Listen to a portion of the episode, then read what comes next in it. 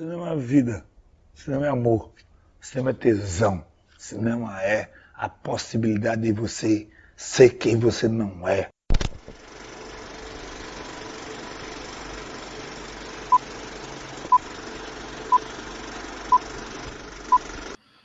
A data de 26 de dezembro de 1973 assinala a estreia de um longa-metragem que seria um estrondoso e inesperado sucesso de público, convertendo-se num clássico instantâneo, não só do gênero terror, mas de toda a sétima arte. Realizado dentro do período que passaria a história conhecido como Nova Hollywood, não é exagero constatar que, junto a filmes como O Poderoso Chefão e, posteriormente, Tubarão e Star Wars, O Exorcista, baseado em livro homônimo escrito por William Peter Blatty, seria uma das obras responsáveis por ditar novas diretrizes para a indústria cinematográfica estadunidense. Dirigido pelo impulsivo, temperamental, controverso, mas acima de tudo, talentosíssimo William Friedkin, o filme está completando cinco décadas de existência em 2023, ano da gravação deste episódio. Para além de todo o colossal sucesso, dentre mitos, fatos e lendas, há diversas histórias que rondam o tumultuado processo de filmagem de O Exorcista.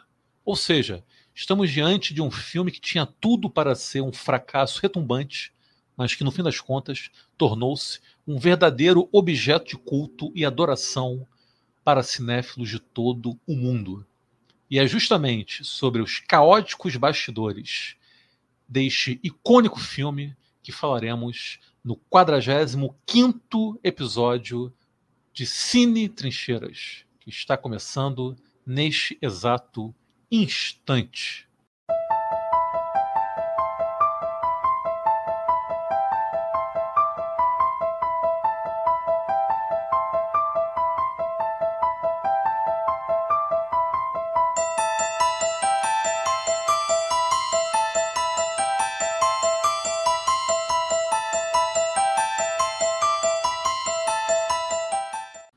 Salve pessoas, bom dia, boa tarde, boa noite, boa madrugada, bom amanhecer e uma agradável existência a você, querido ouvinte, que nos concede a honra de sua valorosa audiência no instante em que começa mais um episódio do meu, do seu, do nosso Cine Trincheiras. Aqui quem fala é o Yuri Freire e cá comigo eu tenho a satânica, porém exorcizada presença dele. Nilvio El Diablo Peçanha, o Nilvola das massas. Nilvio, Nilvola, Nilvoleta, Nilvolaço, como vai você? É isso, satânica, porém exorcizada, controlada, domesticada presença. Esperamos. assim esperamos. Do alto dos meus 43 anos, já estou exorcizado já. Mas é isso. É... Estamos aqui, prazer. Yuri Freire está aqui mais, mais um episódio contigo. Salve pessoas, pessoas queridas, cinéfilos entrincheirados, cinéfilas entrincheiradas. E vamos, vamos para falar aí do, dos bastidores desse esse maravilhoso filme, do qual gosto muito. Garanto que sei que muitos de vocês gostam também, então simbora. É isso. Antes de mais nada, né, como sempre, quer dizer, como sempre, para quem já nos escutou, né, para quem nos, está nos escutando pela primeira vez, será uma novidade. É, vamos aqui com os recadinhos iniciais, né, lembrá-los que estamos nas redes sociais, nosso arroba é Cine Trincheiras, tanto no Instagram quanto no Twitter e também no moribundo Facebook. Pedir também para vocês assinarem o nosso feed no seu tocador de podcast predileto. É, nós sabemos que a maior parte de vocês nos escutam pelo Spotify. Então, caso você esteja nos escutando pela primeira vez né, via Spotify, pedir também para nos seguir não só lá, né, mas em qualquer outro tocador de podcast. E pedir também para que vocês nos concedam cinco estrelinhas. Pode parecer que não, mas isso faz muita diferença. E quanto mais estrelado for esse podcast, em maior visibilidade, maior evidência ele estará e assim poderá chegar ao lar de mais e mais seres humanos ao redor do Brasil, da América Latina e do mundo. Lembrar também que comentários são sempre bem-vindos, nós, adoramos as interações, então podem continuar comentando, podem falar o que acharam do episódio, podem elogiar, podem criticar, podem sugerir, podem dar ideia, podem fazer o que quiser, vocês estão aqui conosco, isso aqui no fundo é uma grande comunidade aqui de amantes da boa, velha e querida sétima arte. Enfim, acho que é isso, né? Então vamos ao episódio. Hoje nós iremos partir numa jornada rumo aos bastidores de O Exorcista, O Exorcista, o original, né, de 1973, daqui a pouco tempo estreou o essa já acho que pode chamar de malfadada, infame, famigerada Sim. continuação, né, o Exorcista, o Devoto. Isso que é uma coincidência, que eu já tinha esse episódio em mente já há alguns meses. Na verdade, desde o começo do ano eu já tinha comentado com o Nilvola que eu tinha vontade de fazer um episódio sobre os 50 anos do Exorcista. Mas conforme o tempo foi passando, eu achei que seria mais interessante a gente focar nos bastidores, já que os bastidores desse filme, o processo de filmagem, todos os causos, histórias, bizarrices e coisas inacreditáveis que aconteceram, por si só já renderiam um filme à parte. Eu acho que eu não sei como ainda alguém não teve a ideia de fazer um filme sobre os bastidores de Exorcista. Então fica aí, fica a dica para os diretores ou futuros diretoras e diretores que estiverem nos escutando. Pois bem, né? Começando do começo, nós primeiramente, né, vamos é, Vamos começar aqui pela um, um, um resumo, uma síntese da biografia do diretor, do polêmico realizador desta obra, que é o senhor William Friedkin, com a palavra Nilvola. Então vamos lá. William David Friedkin, Billy para os íntimos, nasceu na cidade de Chicago, no seio de uma típica família de classe média baixa, a 25 de agosto de 1935. Ele era filho de um casal de imigrantes judeus ucranianos. Seu pai era um jogador semiprofissional de softball, marinheiro mercante e vendedor de roupas masculinas. E sua mãe, uma enfermeira.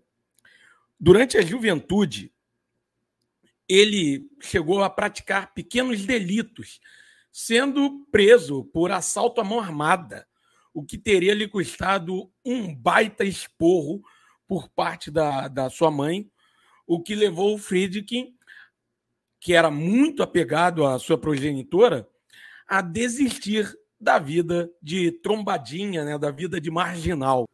Interessado desde a adolescência por cinema, ele começou a carreira aos 18 anos dirigindo programas e documentários para a TV, tendo inclusive conquistado um prêmio no Festival de Cinema de São Francisco de 1962 pelo documentário The People vs. Paul Cramp, o que acabou lhe é, o que acabou por lhe abrir caminhos e oportunidades dentro da indústria cinematográfica.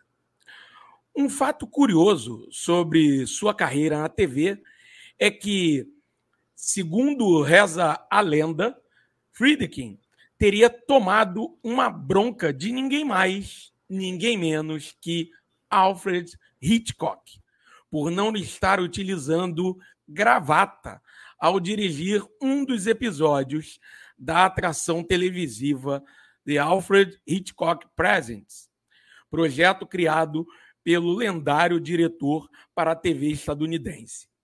Tempos depois, Fredkin comentaria: Não dou a mínima para ele. Não sou adorador de Hitchcock, nem tento imitá-lo. E acrescentaria: mas gosto que as pessoas endeusem diretores, pois assim ganham mais dinheiro. Cinco ou seis anos depois, ele esbarrou com Hitchcock durante uma cerimônia e não se fez de rogado.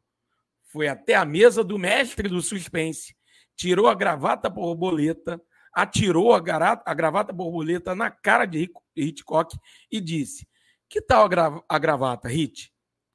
É claro que Hitchcock nem se lembrava mais do incidente e provavelmente o fitou com uma tremenda cara de quem não estava entendendo bulhufas. Mas Friedkin jamais esquecia ou perdoava uma esnobada. Em 1965, Friedkin muda-se para Hollywood, onde irá realizar uma série de projetos até culminar naquele que será seu primeiro grande sucesso comercial e de crítica, Operação França, filme de 1971 que abocanharia cinco estatuetas no Oscar, incluindo melhor filme e direção. Sobre Operação França, vale destacar a declaração do diretor a respeito daquela que teria sido a grande influência estética para a película. O drama político Z, dirigido pelo grego radicado na França, Costa Gravas. Sobre isso, Friedkin afirmou: Depois que vi Z, percebi como poderia filmar Operação França, porque ele Costa Gravas, filmou Z como um documentário. Era um filme de ficção, mas feito como se estivesse realmente acontecendo. Era como se a câmera não soubesse o que iria acontecer a seguir. Essa é uma técnica induzida. Parece que ele apareceu no local e, capturou o que estava acontecendo. Como você faz em um documentário. Meus primeiros filmes também foram documentários. Então eu decidi o que, o que ele estava. Então eu entendi o que ele estava fazendo. Mas nunca pensei que você pudesse fazer isso em um filme naquela época até assistir Z. E sobre os desdobramentos da vitória de Friedkin no Oscar de 1972, existe uma história fabulosa, fabulosa que merece ser contada aqui e será contada agora pelo camarada Yuri Freire. Essa história é sensacional. O negócio é o seguinte: para a premiação do Oscar de 1972, é o The Academy Awards, Operação França, filme do Friedkin, despontava desde a pré-temporada como um dos principais favoritos nas categorias, nas maiores categorias tendo a última sessão de cinema do Peter Bogdanovich, seu parceiro de Nova Hollywood, e Laranja Mecânica de Stanley Kubrick como principais concorrentes. Ao longo do ano de 1971, o próprio Friedkin já havia declarado que considerava a Laranja Mecânica o melhor filme daquele ano e tecido grandiosos elogios ao trabalho de direção do Kubrick, que, segundo ele, havia realizado um feito notável ao conceber uma obra-prima com um orçamento de apenas 2 milhões de dólares. Então chegamos à cerimônia do Oscar de 1972. O favoritismo de Operação França se confirma. O filme ganha a estatueta principal e Friedkin leva para casa o Oscar de melhor direção, onde tinha a concorrência do próprio Stanley Kubrick. Após a alegria, a euforia, a glória inicial pela conquista, Friedkin começa a refletir sobre o processo que culminou com aquela que até então havia sido a sua consagração profissional. O Friedkin foi tomado pela popular ressaca moral. Bom, como vocês já devem saber, para se chegar a um Oscar, independentemente da categoria, é necessário um intenso trabalho de campanha ou lobby, caso prefiram esse termo, para que o filme fique sempre em evidência, Trocando em miúdos, são investidos milhões de dólares em campanhas de marketing, divulgação, eventos diversos, de forma a conquistar os corações dos membros da academia, que no fim das contas acabam vencidos pelo cansaço. Ao se dar conta de que Stanley Kubrick, que sempre cagou e andou pro Oscar, não moveu uma palha na campanha de Laranja Mecânica, Friedkin se viu tomado por uma penosa ressaca moral ao entender que havia roubado a estatueta daquele que, segundo o próprio diretor, deveria ter sido o vencedor, o verdadeiro vencedor da premiação. A crise foi tanta que Billy decidiu recorrer aos serviços de um psiquiatra, que lhe receitou algumas semanas de descanso para repensar a vida e a carreira profissional. Alguns meses depois, quando Friedkin já estava em vias de dar por encerrado, encerrado seu período sabático, o telefone toca. Do outro lado da linha, há um executivo da Warner. Ele diz que o estúdio estava à procura de alguém para dirigir um projeto que tinha sido dado a Mark Riddle, que, no entanto, resolveu voltar atrás.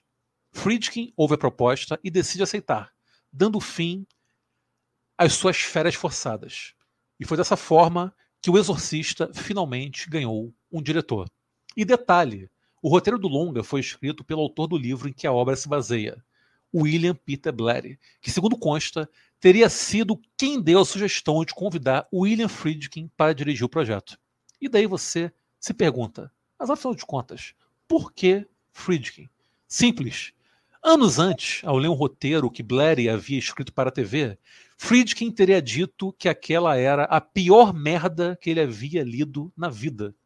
E ao se lembrar do ocorrido, Blair, dotado de grande espírito esportivo, como se pode notar, teria soltado uma gostosa gargalhada e dito para si mesmo: É, esse tal de William Friedkin definitivamente tem culhões.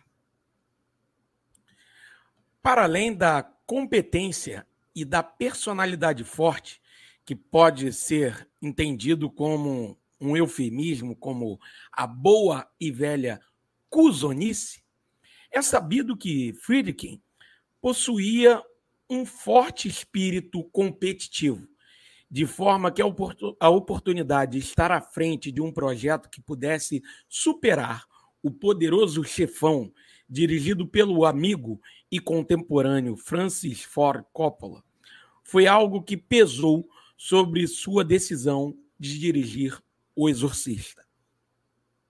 Vale destacar que, para adequar a obra literária em questão para o cinema, seriam necessários os usos de efeitos especiais que até então eram pouco convencionais e que, por conta disso, havia um medo generalizado de, de que o filme soasse caricato.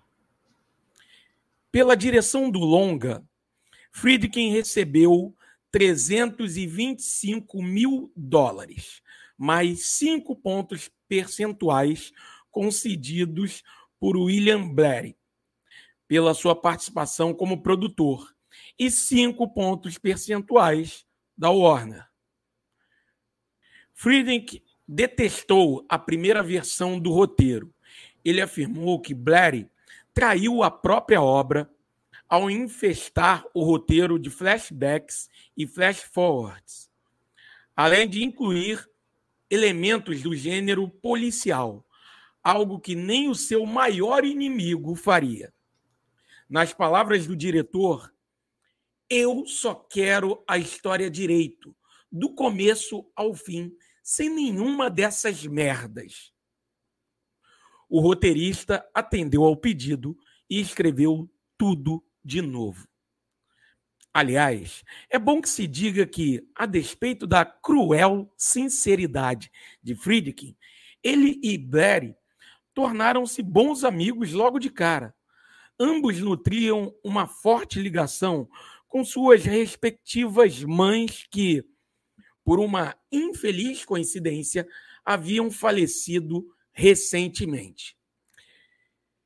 Minha dor poderia ser descrita por alguém de fora como neurótica, exagerada, e as mesmas palavras poderiam descrever a reação de Billy à perda da mãe dele, teria declarado o roteirista.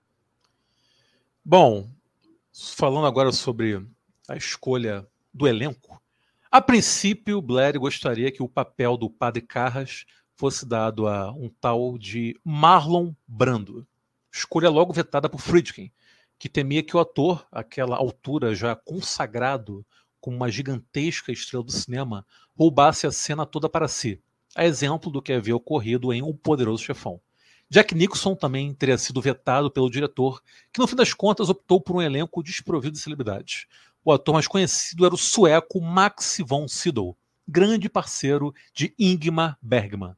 O papel de Regan, a menina possuída, ficou com a jovem Linda Blair, de apenas 12 anos à época. E quem já assistiu o filme sabe que isso seria algo completamente impensável nos dias de hoje. Dentro do set de filmagem, Friedkin adotava uma postura exigente e despótica, beirando a psicopatia em alguns momentos. Tinha um gênio furioso que o fazia literalmente espumar pela boca, tal qual um cão raivoso. Atirava objetos para longe e batia com os pés no chão. Ele jamais atirou alguma coisa que pudesse ser mortal, diz Evan Lotman, um dos montadores de O Exorcista era tudo muito bem calculado para aterrorizar as pessoas. De onde eu venho, o nome disso é tortura psicológica. Eu acho muito bom. Né? O cara falou: não, ele tirava coisas, mas nada para matar, era só para assustar, né? Mas enfim. Alguns dias, perdão, alguns dias antes do início das filmagens, Friedkin descobriu que o set não estava exatamente como queria. Sem nem pensar duas vezes, ele simplesmente demitiu o diretor de arte John Robert Lloyd, com quem havia trabalhado em projetos anteriores, e ordenou que fosse construído um novo set, atrasando em seis semanas o começo das filmagens. Segundo boatos, a demissão teria sido nada mais do que um pretexto, visto que Billy ainda não estava pronto para começar e precisava ganhar tempo. Ele chamou Ellen Burstyn, que interpretaria a mãe da protagonista, em seu escritório para informá-la que as filmagens haviam sido adiadas. Enquanto conversavam, a secretária de Friedkin o avisou que Charlie Greenlow, chefe de produção executiva da Warner, estava ao telefone. Apesar da chamada renovação dos estúdios, para a maioria dos jovens diretores, aqueles velhos burocratas ainda eram, ainda eram encarados como inimigos. E Friedkin, por sua vez, não estava disposto a levar um esporro da chefia. Muitos desses caras que comandavam os estúdios jamais haviam escrito, produzido ou dirigido um filme. E eu pensava, esses sujeitos não têm a menor noção do que estão fazendo. Billy sabia exatamente o que o Greenlaw queria. Sem perder nem um segundo, respondeu: Diga que se ele está ligando para me demitir, eu atendo ao telefonema. Se não, vou continuar conversando com a senhora Bursting. E prosseguiu a conversa como se nada tivesse acontecido. Agora vamos falar do começo das filmagens. O dia 14 de agosto de 1972 marca o pontapé inicial das filmagens de O Exorcista, realizadas em Nova York, cidade onde Friedkin tinha um apartamento, o que lhe possibilitava ficar a uma confortável distância do estúdio. A previsão inicial era de 105 dias de filmagem. 200 dias depois, já em março de 1973, as filmagens não só seguiam a pleno vapor, como davam indícios de estarem longe de seu fim. Não, não tardou muito para que a primeira crise viesse à tona. William Peter Blatty resolveu tomar para si o inglório papel de produtor fiscalizador, mesmo sem ter muita ideia do que exatamente um produtor fazia. No seu entender, ele devia, acima de tudo, vigiar as diretrizes orçamentárias, pois sabia que, caso os gastos extrapolassem as previsões iniciais, teria que arcar com os prejuízos, tirando grana do próprio bolso. Mas o caldo entornou devido a um pequeno incidente diplomático envolvendo Ellen Burstyn, quando a atriz, ao chegar em Nova York para mais um dia de trabalho, ligou para a equipe dizendo que não pegaria um táxi, exigindo que fosse buscada de limusine. Quem nunca, né? atendendo a um pedido do próprio Friedkin, que havia declarado anteriormente que não havia limusine para ninguém, Blair emitiu um sonoro não para a extravagância da atriz e deu por encerrada a contenda. No dia seguinte, Blair e Billy caminham juntos pela Sétima Avenida após um almoço, quando o diretor resolveu se queixar da, segundo ele, maneira nada diplomática pela qual o produtor roteirista havia lidado com a situação do dia anterior.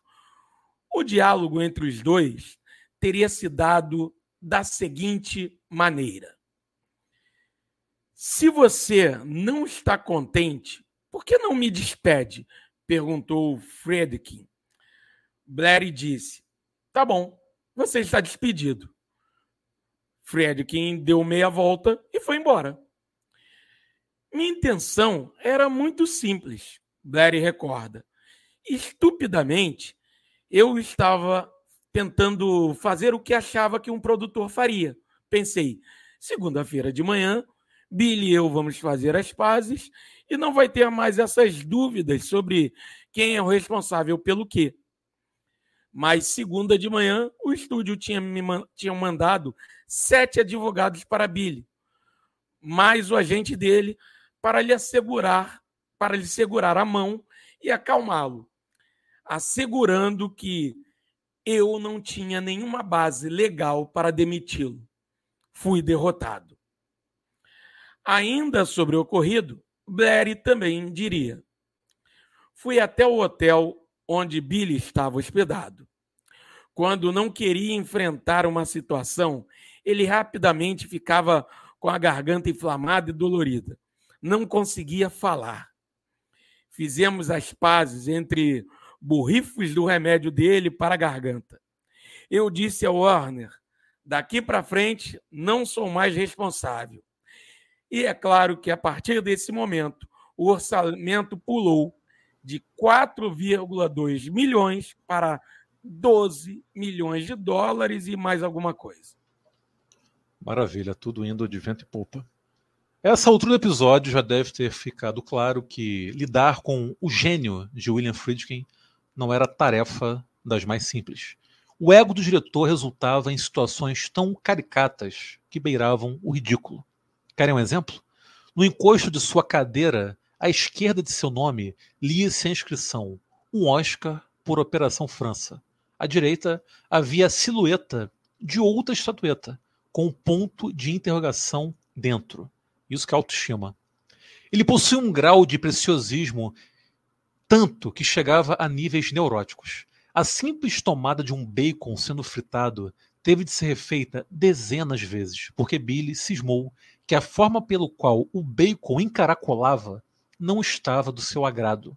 Um pobre de um contra-regra, um pobre de um contra-regra teve que andar Nova York de cima a baixo à procura de um bacon sem conservantes que pudesse ficar estirado no momento do cozimento.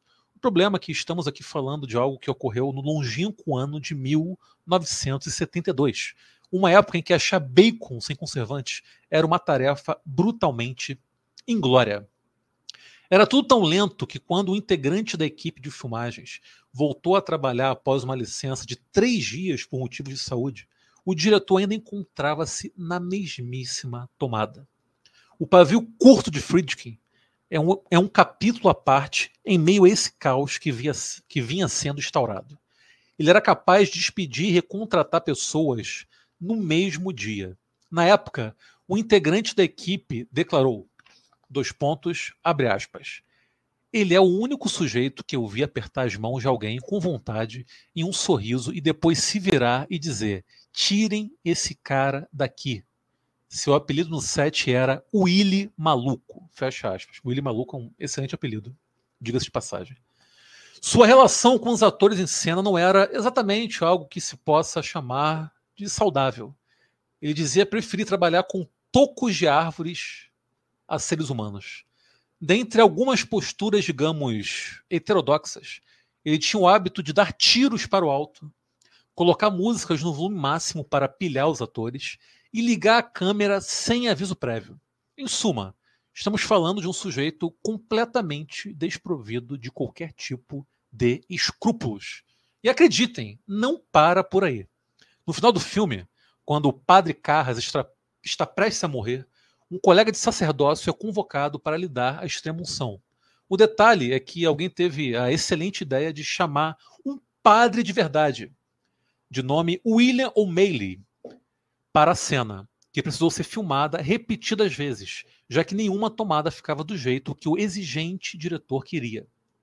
Eis que Friedkin vira para o seu xará calmamente e diz: Bill, você está fazendo isso de uma forma meio mecânica, sem sentimento.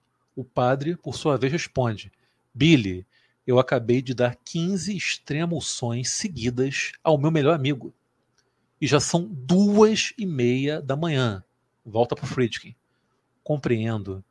Você confia em mim? E foi então que o padre deu a pior resposta possível para aquele momento. Claro que sim.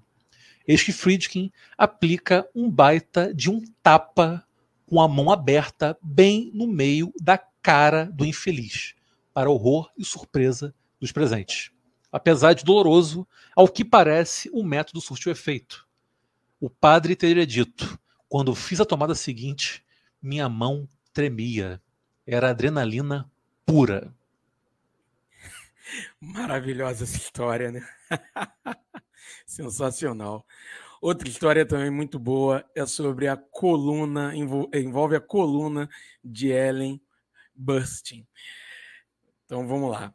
É, e o pobre do padre esbofeteado não foi a única pessoa a sofrer punições físicas no set de filmagem.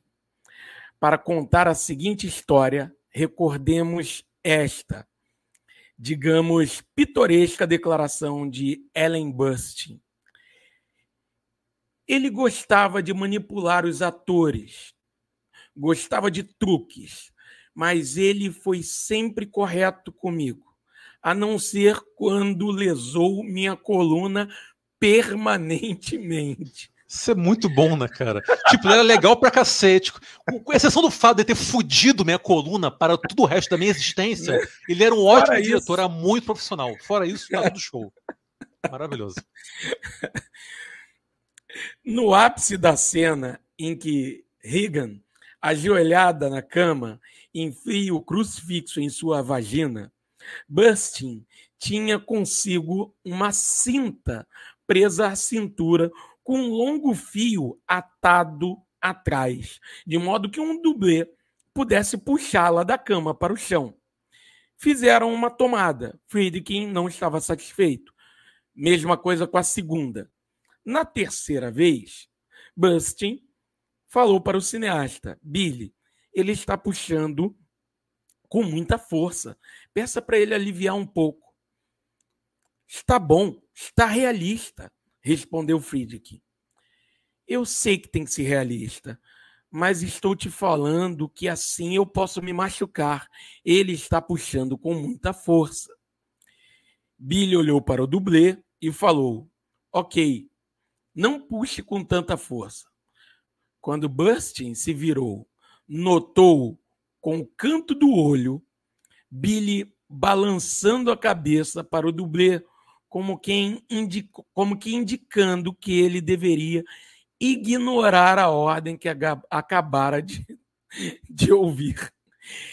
Eis o resultado. Bustin foi arrancada da cama com tanta força que, ao cair no chão, sobre o cox, irrompeu num grito agudo de dor Billy se limitou a mover a câmera na direção, na direção dela.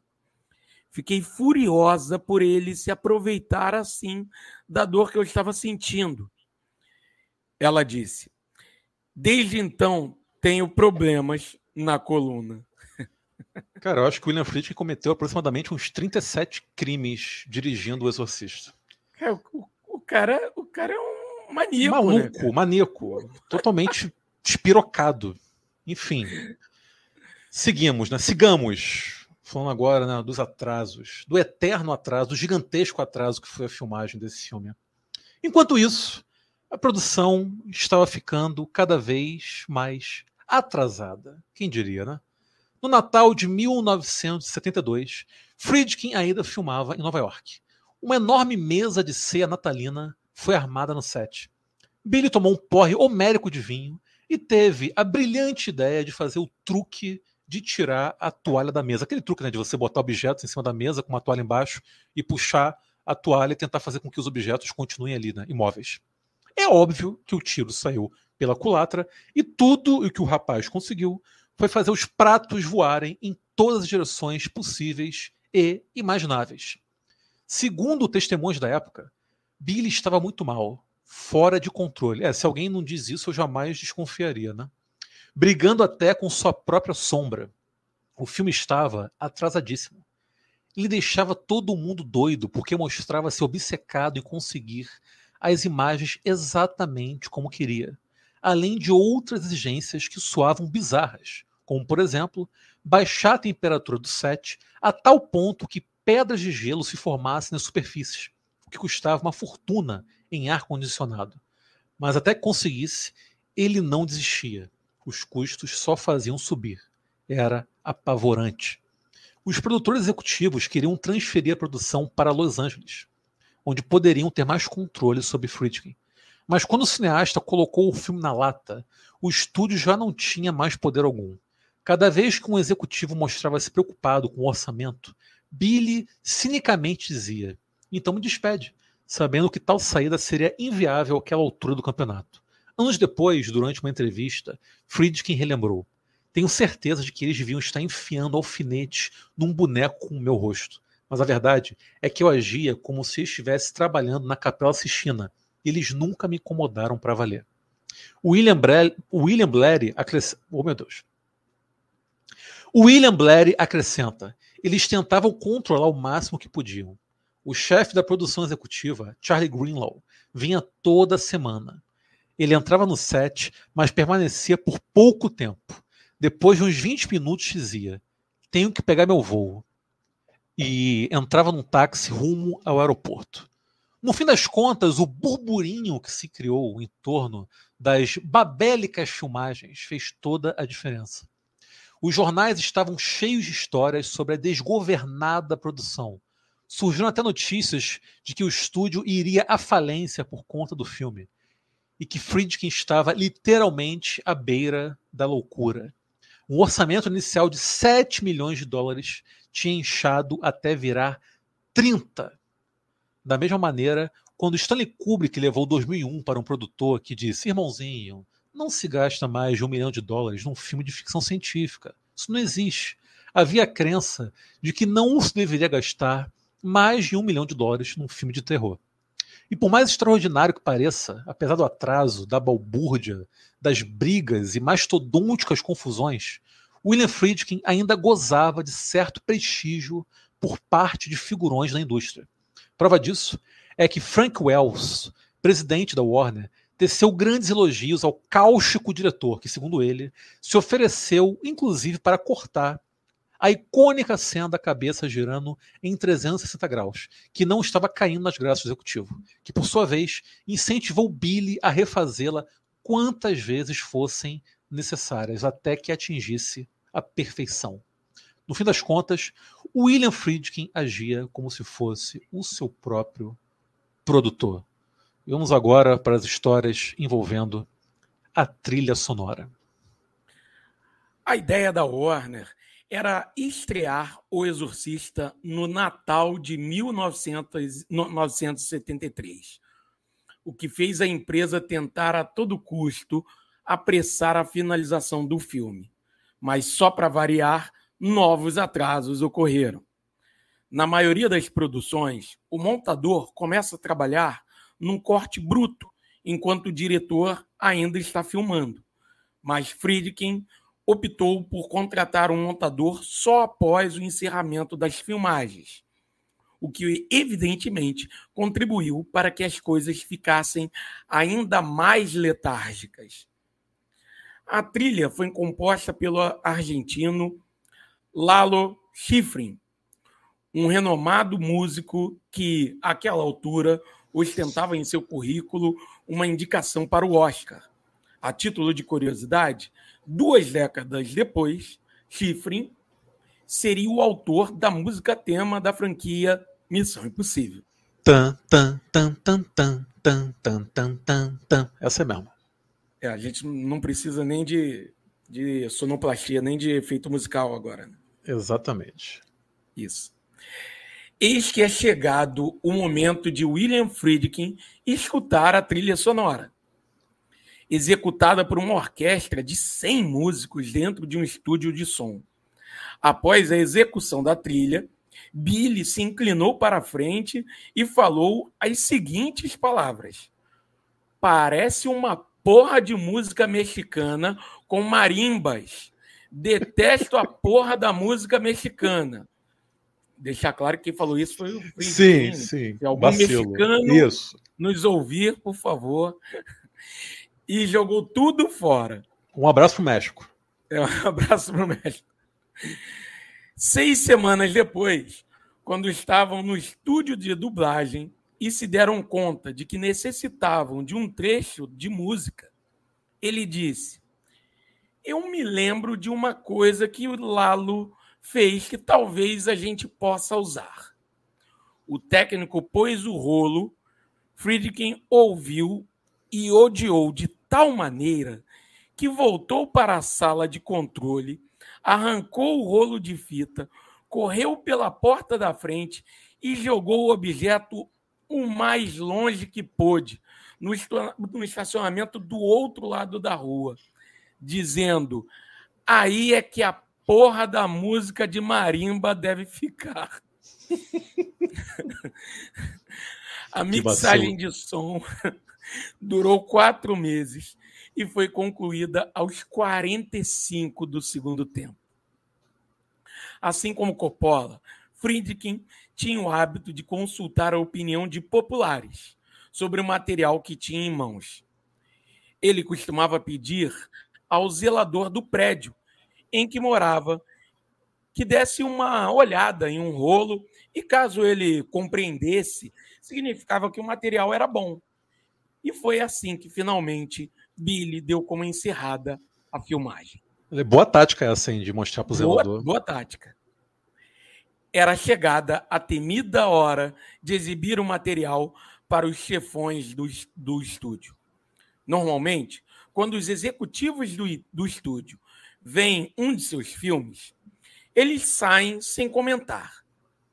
Depois que os figurões da Warner, Ted Ashley, John Kelly e Frank Wells viram o Exorcista pela primeira vez, eles ficaram, permaneceram sentados, atônitos, quase em estado de choque.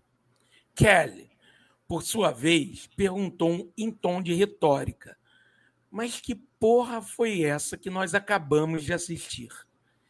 Eles adoraram, mas não tinham a menor ideia da aptidão rentável da obra que tinham em mãos e decidiram lançar O Exorcista em apenas 30 cinemas, onde o filme deveria permanecer em cartaz por seis meses. Péssimo esquema para um blockbuster em potencial. Por sua vez, a Warner optou por não realizar exibições testes por medo de reações negativas. Friedkin diz: se tivessem, se tivessem feito exibições teste, o Exorcista jamais teria estreado. Porque as pessoas teriam escrito em suas fichas: Isto é horrível.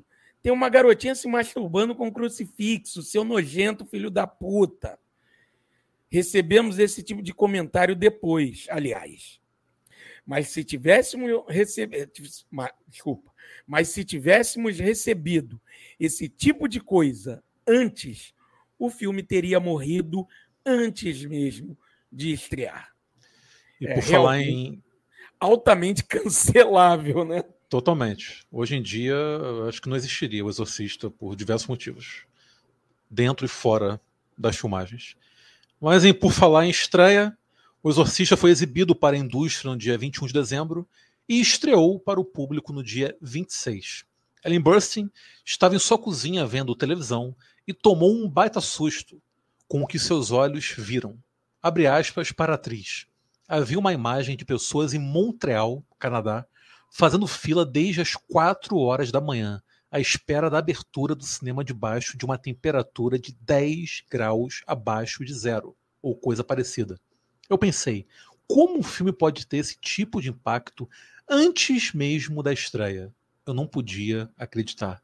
O impacto de O Exorcista foi fulminante. As pessoas desmaiavam, perdiam os sentidos e entravam em crise histérica.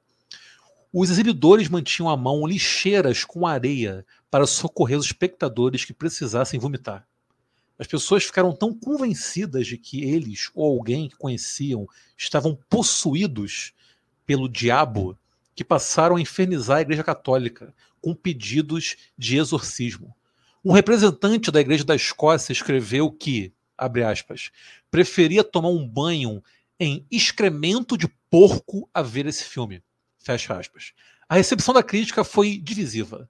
Enquanto parte dela saudou o filme como uma obra-prima em potencial, outros, como a renomada Pauline Kael, detestaram o que viram. E aqui eu vou aproveitar para ler um trecho, que na verdade é o trecho final, são os dois últimos parágrafos da crítica que a Pauline Kael escreveu à época sobre O Exorcista. Então vamos lá. Aspas para Pauline Kael.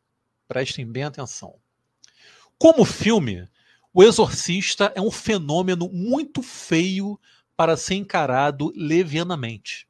Sua seriedade gótica pertence à classe daquelas antigas histórias de arqueólogos profanando tumbas e as maldições que se abatem sobre elas, e penetra na vida das pessoas. Um crítico não pode combatê-lo, porque funciona abaixo do nível consciente.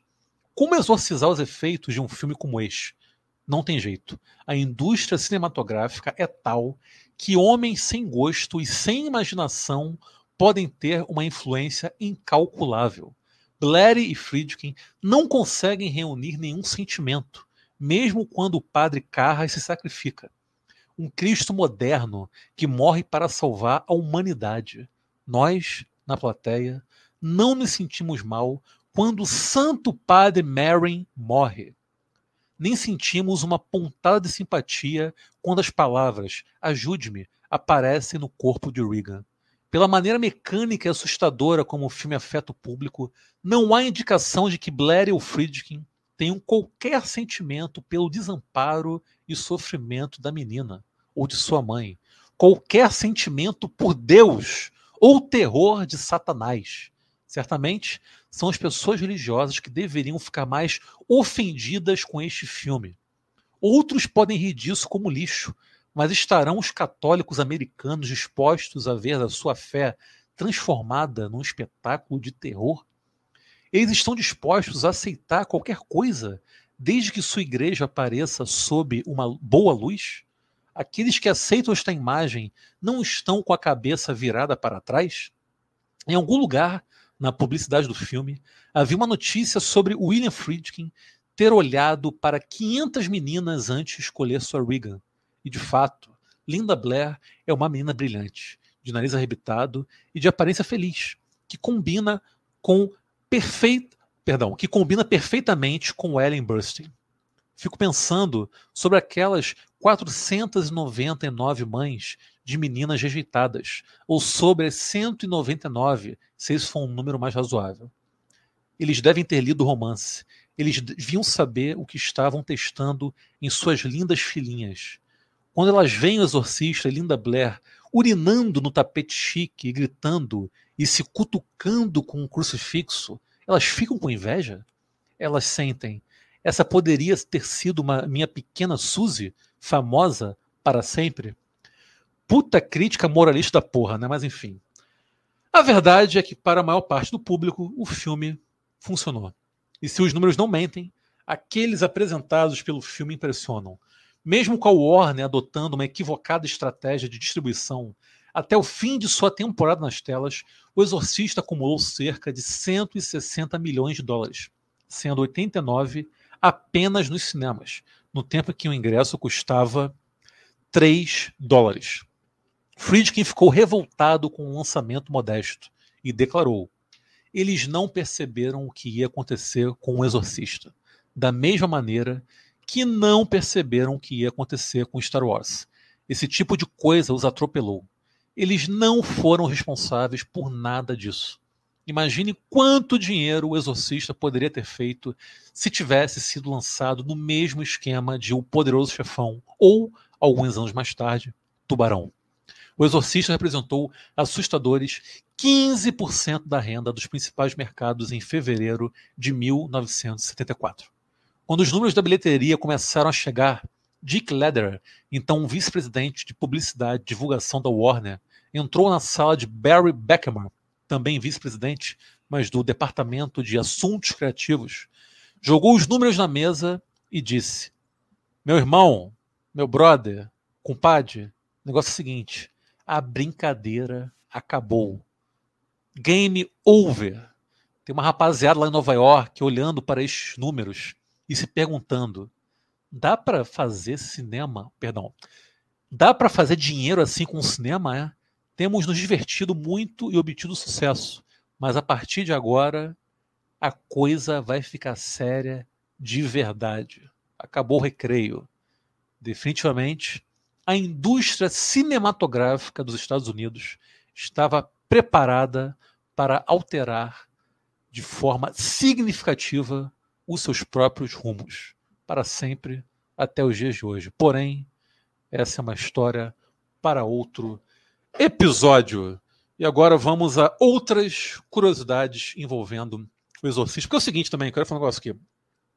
É, existem muitos mitos né, envolvendo o processo de filmagem do filme, várias lendas urbanas, né, as histórias mais místicas de morte daquilo, morte daqui, daquilo outro, de sete amaldiçoado, de não sei o que, não sei o que lá. Aqui eu optei por mostrar um enfoque mais materialista do que foi o processo de filmagem de O Exorcista. Porque eu acho que essas histórias já são surreais por si só, para a gente não precisar entrar em terreno, num terreno, digamos, mais metafísico. Mas como as curiosidades são muitas, a gente também decidiu aqui separar algumas alguns causos extras para contar a partir de agora. Vai, Nilvola.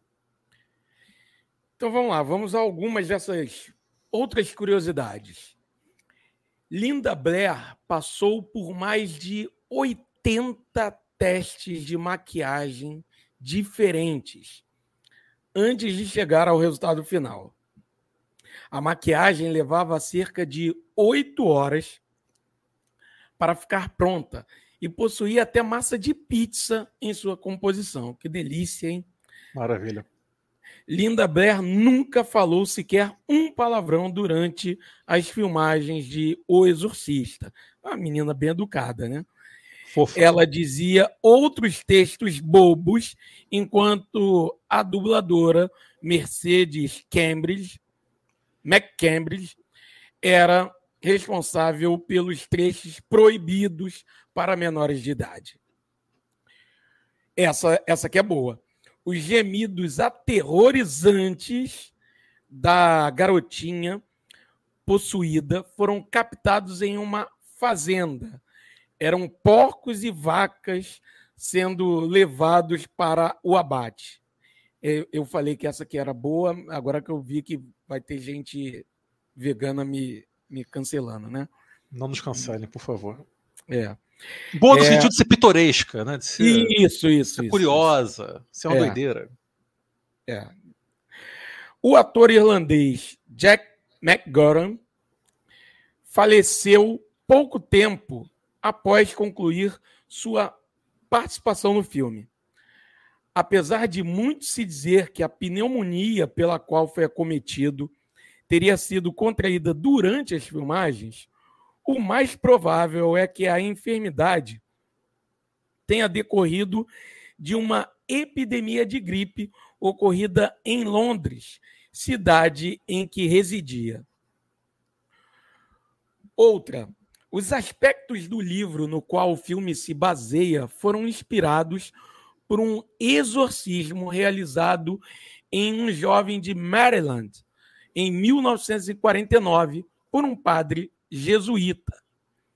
O jornal The Washington Post e supostamente outros periódicos locais relataram o discurso do padre feito numa sociedade de parapsicologia amadora, na qual este teria afirmado haver exorcizado o demônio de um menino de 13 anos de idade chamado Ronald. Ronald é um menino, não um demônio, né? Isso. E não é o Ronald McDonald. Isso, acho. que aí poderia ser um demônio. Exatamente. Pelo menos o demônio da carne processada e. Ultra processada. Ultra processada e sem gosto. A família luterana estava convencida de que o comportamento agressivo da criança era resultado de uma possessão demoníaca e chamou os serviços do padre Walter Halloran para realizar o ritual de exorcismo.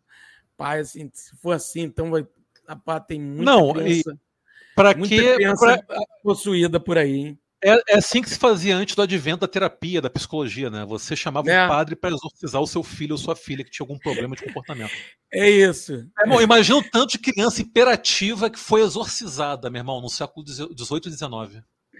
Se, esse menino tá, tá possuído, era só é, hiperatividade. Né? Isso, era só uma criança agitada. Enfim, tá possuído pelo ritmo ragatanga, né? Mas enfim, agora nós vamos para a sessão Por Onde Anda? Isso é muito comum em futebol, né? Sempre em programa esportivo tem isso. Né? Ah, por onde anda o fulano de tal? Onde está jogando? Se aposentou? É, pipipi, ah, devia ter também um quadro desse no video show, né? O final do video show. Tem a Titinha, por onde anda? Tinha é, sim. Né? Bota a Titinha. Por onde anda Sete Bruno, não sei o que, assim, Isso. uma dessas. Mas vamos lá, né? Então vamos, pegamos aqui né, algumas das principais figuras né, que foram importantes né, para a feitura de O Exorcista e diremos por onde elas andam, que fim levaram, enfim. Começando aqui pelo William Peter Blatty, o autor do livro O Exorcista, que também foi o roteirista e produtor do filme. Após o sucesso de O Exorcista, Blair reformulou seu livro de 1966 em um novo romance intitulado A Nona Configuração, publicado em 1978. Ele adaptou a obra para um filme de mesmo nome, lançado em 1980, que também marcou sua estreia na direção. No 38º Globo de Ouro, o filme ganhou o melhor roteiro e foi indicado para melhor filme. A despeito de ter se negado a participar da primeira sequência de O Exorcista, lançada em 77, ele escreveria e dirigiria a segunda sequência, O Exorcista 3, lançada em 1990 e adaptada do seu romance Legião, de 1983. Blair morreu de mieloma múltiplo em 12 de janeiro de 2017 em um hospital, cinco dias após o seu 89 aniversário. Então, tu faz aniversário junto com Blair? Não, não. Eu faço aniversário. É, é, ele morreu no dia do meu aniversário, 12 de ah, janeiro. Ah, tá. Beleza. Acontece. Acontece. Então vamos falar um pouco da Linda Blair, né, a intérprete de Regan McNeil, McNeil, a criança possuída. Né? Então vamos lá. É, desde muito nova, Linda era considerada uma criança prodígio, quase que sai criança possuída aqui. É, uma criança prodígio pelas suas aparições em comerciais de TV filmes e em uma série de 1968 chamada Hidden Faces, é, que chamaram a atenção de executivos da Warner que a convidaram para participar dos testes para o papel, de, papel principal de O Exorcista.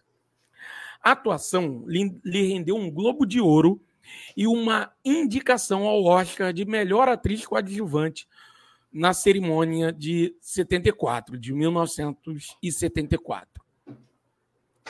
Mas nem só de flores é feita a carreira de Linda, que em 20 de dezembro de 1977, aos 18 anos, ó, foi presa por porte de drogas e formação de quadrilha. Ó, aí já rolou um, começou a rolar um obsessorzinho aí, né? Para venda de, por venda para venda de substâncias ilícitas. Ela assumiu a culpa pela acusação de posse de cocaína em troca de três anos de liberdade condicional e foi condenada a fazer pelo menos 12 aparições públicas para contar aos jovens sobre os perigos da possessão. Brincadeira, os perigos do abuso de drogas. a atriz também foi a protagonista da fracassada sequência O Exorcista 2, O Herege, de 1977, e está presente em O Exorcista, O Devoto, lançado agora em 2023. Cara, eu acabei deixando de fora do roteiro, mas é engraçado né, que você comentou né, a respeito lá da do barulho emitido né, pelos porcos e vacas prestes a serem abatidos. A Linda também é, é, conhecida por ter se tornado uma ativista pelo direito dos animais, é vegana, militante, etc. Será então a Linda Blair ficaria, ela ficaria bem triste com, a sua, com o seu comentário. Ah, vai Será saber, que foi um né? gatilho? Vai saber. Fica aí desculpa, o questionamento. Blair, desculpa pelo meu comentário. Fica, fica o convite à reflexão. Não foi Vamos minha lá. intenção tripudiar não, do sofrimento do, do, dos porcos e do gado. Sabemos que não. Embora a gente saiba que o Vola não dispensa um bom torresmo, né? Pô, né? Com a cervejinha, enfim. Por que não? Paciência. É vida. Mas nenhum animal foi ferido ou torturado durante a gravação desse podcast. Isso é eu posso garantir a vocês. É Vola é testemunha. Vamos lá para nossa querida Ellen Burstyn, intérprete da Chris McNeil. Ellen Burstyn, nascida Edna Era Giluli, continua firme e forte no alto de seus 90 anos de idade, consagrada a atriz possui a primazia de ter conquistado a chamada tríplice coroa da atuação, já que traz em seu currículo as conquistas do Oscar de melhor atriz, dois prêmios Emmy e um prêmio Tony, que é a mais prestigiada premiação de teatro nos Estados Unidos. Para quem não estiver ligando o nome pessoa, a Ellen Burstyn é quem faz o papel da da mãe do Jared Leto em Hacking para um Sonho do Aronofsky. Isso. Tá ligado, né? Aquela vovó, vovó não, a mãe dele, né? Quem viu o filme uhum. certamente sabe de, de, quem eu tô falando. E ela também acabou sendo indicada ao Oscar, né? De melhor atriz coadjuvante, né? Por Hacking para um Sonho. Então aquela senhora, que já era uma senhora em Hacking para um Sonho, é Ellen Bush, que de fato é uma excelente atriz. A atuação maravilhosa ali. Sim. E a exemplo de Linda Blair, Ellen também participou de O Exorcista, do já famigerado, já infame O Exorcista, O Devoto. Então vamos falar um pouco agora de Max von Sydow, né, que o Yuri já já tinha falado um pouquinho dele no início. Vamos agora falar um pouco mais. É o ator que faz o Padre Melrin. Nascido a 10 de abril de 1929 em Lund, na Suécia, e falecido a 8 de março de 2020, portanto, há pouco mais de um mês de completar 91 anos de idade, Max von Sydow dedicou sete décadas de sua vida ao cinema, teatro e TV, tanto nos Estados Unidos quanto na Europa, acumulando mais de 150 filmes, além de diversas participações em séries de TV. Grande parceiro do lendário Igmar Bergman, um dos grandes marcos de sua carreira foi o papel de Antonius Bloch, o cavaleiro medieval que desafia a morte para um duelo de xadrez em O Sétimo Selo. Von Sydow repetiria o papel do padre na famigerada sequência de 1977, que foi defenestrada sem dó por público e crítica. É isso. Max von Sydow, grande ator. E, porra, o cara esteve presente em dois dos mais emblemáticos filmes do século XX, no né? Sétimo Selo e O Exorcista, não é pra qualquer um, não. Sim. Se o currículo dele se resumisse a isso, o cara já, já teria cancha suficiente para entrar para a história. Com certeza. Enfim. Então vamos falar dele, né? Enfim, chegamos àquele que no Frigir dos Ovos acabou tomando para si o papel de protagonista deste episódio. William David Friedkin. William Friedkin, ou para os mais chegados, simplesmente Billy. Junto a outros nomes de peso como Martin Scorsese, Coppola, Peter Bogdanovich, Steven Spielberg, George Lucas, Robert Altman e Companhia Ilimitada, Friedkin foi um dos grandes destaques e um dos momentos mais emblemáticos do cinema moderno estadunidense. A nova Hollywood, quando a chamada política dos autores, iniciada, na França em meados dos anos 50 e influenciada pelo próprio cinema yankee das décadas anteriores, chegou às terras norte-americanas. Dono de uma prolífica carreira, ao longo da qual dirigiu mais de 25 filmes, Billy citava Godard, Fellini, Truffaut e Akira Kurosawa como grandes influências, além de mencionar Woody Allen como o maior cineasta vivo. Ao longo da carreira, o diretor acumulou mais de 15 prêmios, incluindo Oscar, Globo de Ouro e um Leão de Ouro pelo conjunto da obra no Festival de Veneza de 2013. Morreu no dia 7 de agosto de 2023, aos 87 anos, em Los Angeles, Califórnia. Deixou como último trabalho o filme The Kane Mutiny Court Martial, ainda sem título em português até a publicação deste episódio e sem data de estreia definida em terras brasileiras. No fim das contas, fica a nossa modesta homenagem a um sujeito que indubitavelmente era problemático sob vários aspectos, controverso, autor de condutas questionáveis e outras até mesmo condenáveis, mas que, por outro lado, presenteou a nós, aficionados por cinema, com alguns filmes que certamente atravessaram atravessam e continuarão a atravessar os anos, décadas e, quem sabe, séculos na condição de obras cinematográficas de inestimável valor artístico. E assim, após essa pequena odisseia pelos bastidores de O Exorcista, vamos chegando ao encerramento de mais um episódio. É, eu vou aproveitar aqui para citar, né, para mencionar onde as pessoas podem assistir alguns filmes do Friedkin. Porque é bom que se diga, né? O Friedkin está longe de ser o cara que só dirigiu o Exorcista. Ele foi um puta diretor.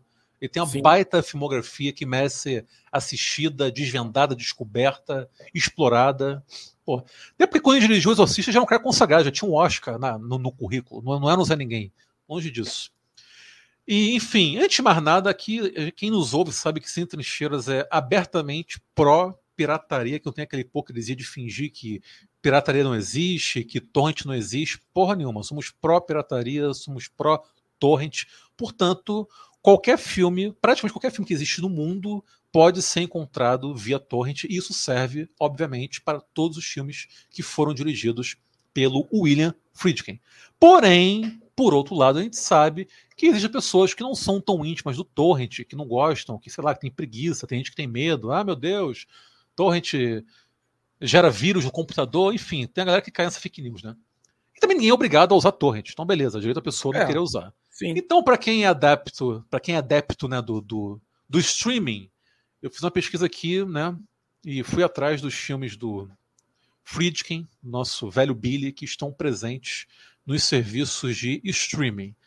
Então, no Star Plus, você encontra Operação França e no, na Prime Video vocês podem assistir O Exorcista, O Parceiros da Noite, filme muito bom também, que é protagonizado pelo Robert De Niro, aliás, pelo Al Pacino. Eu sempre confundo os dois. Foda. O Caçado e por fim, o Killer Joe, Matador de Aluguel, também que é um puta de um filmaço que eu super recomendo protagonizado pelo Matthew McConaughey. E foi através desse filme que eu comecei a levar a sério o Matthew McConaughey como ator. Enfim, essas são as dicas. Nilvola, algo mais a acrescentar? Não. Vou ficando por aqui também. Muito bom. Então é isso, gente. Valeu demais. Valeu, valeu. Nos acompanhou até agora, o nosso muitíssimo obrigado. Voltem sempre, nos sigam nas redes sociais, comentem, indiquem nosso podcast para as amizades, para o pai, mãe, colegas de trabalho, padre da paróquia. Sabe aquele teu padre lá da paróquia que tem cara de, de, de que exorciza a galera? Diga para ele. Ele vai se amarrar. E nos é dê isso. cinco estrelinhas no Spotify. Manda, manda um episódio para ele que ele vai gostar. Manda, manda que ele vai gostar. É isso, gente. Um beijo no coração de todo mundo e até a próxima. Beijos.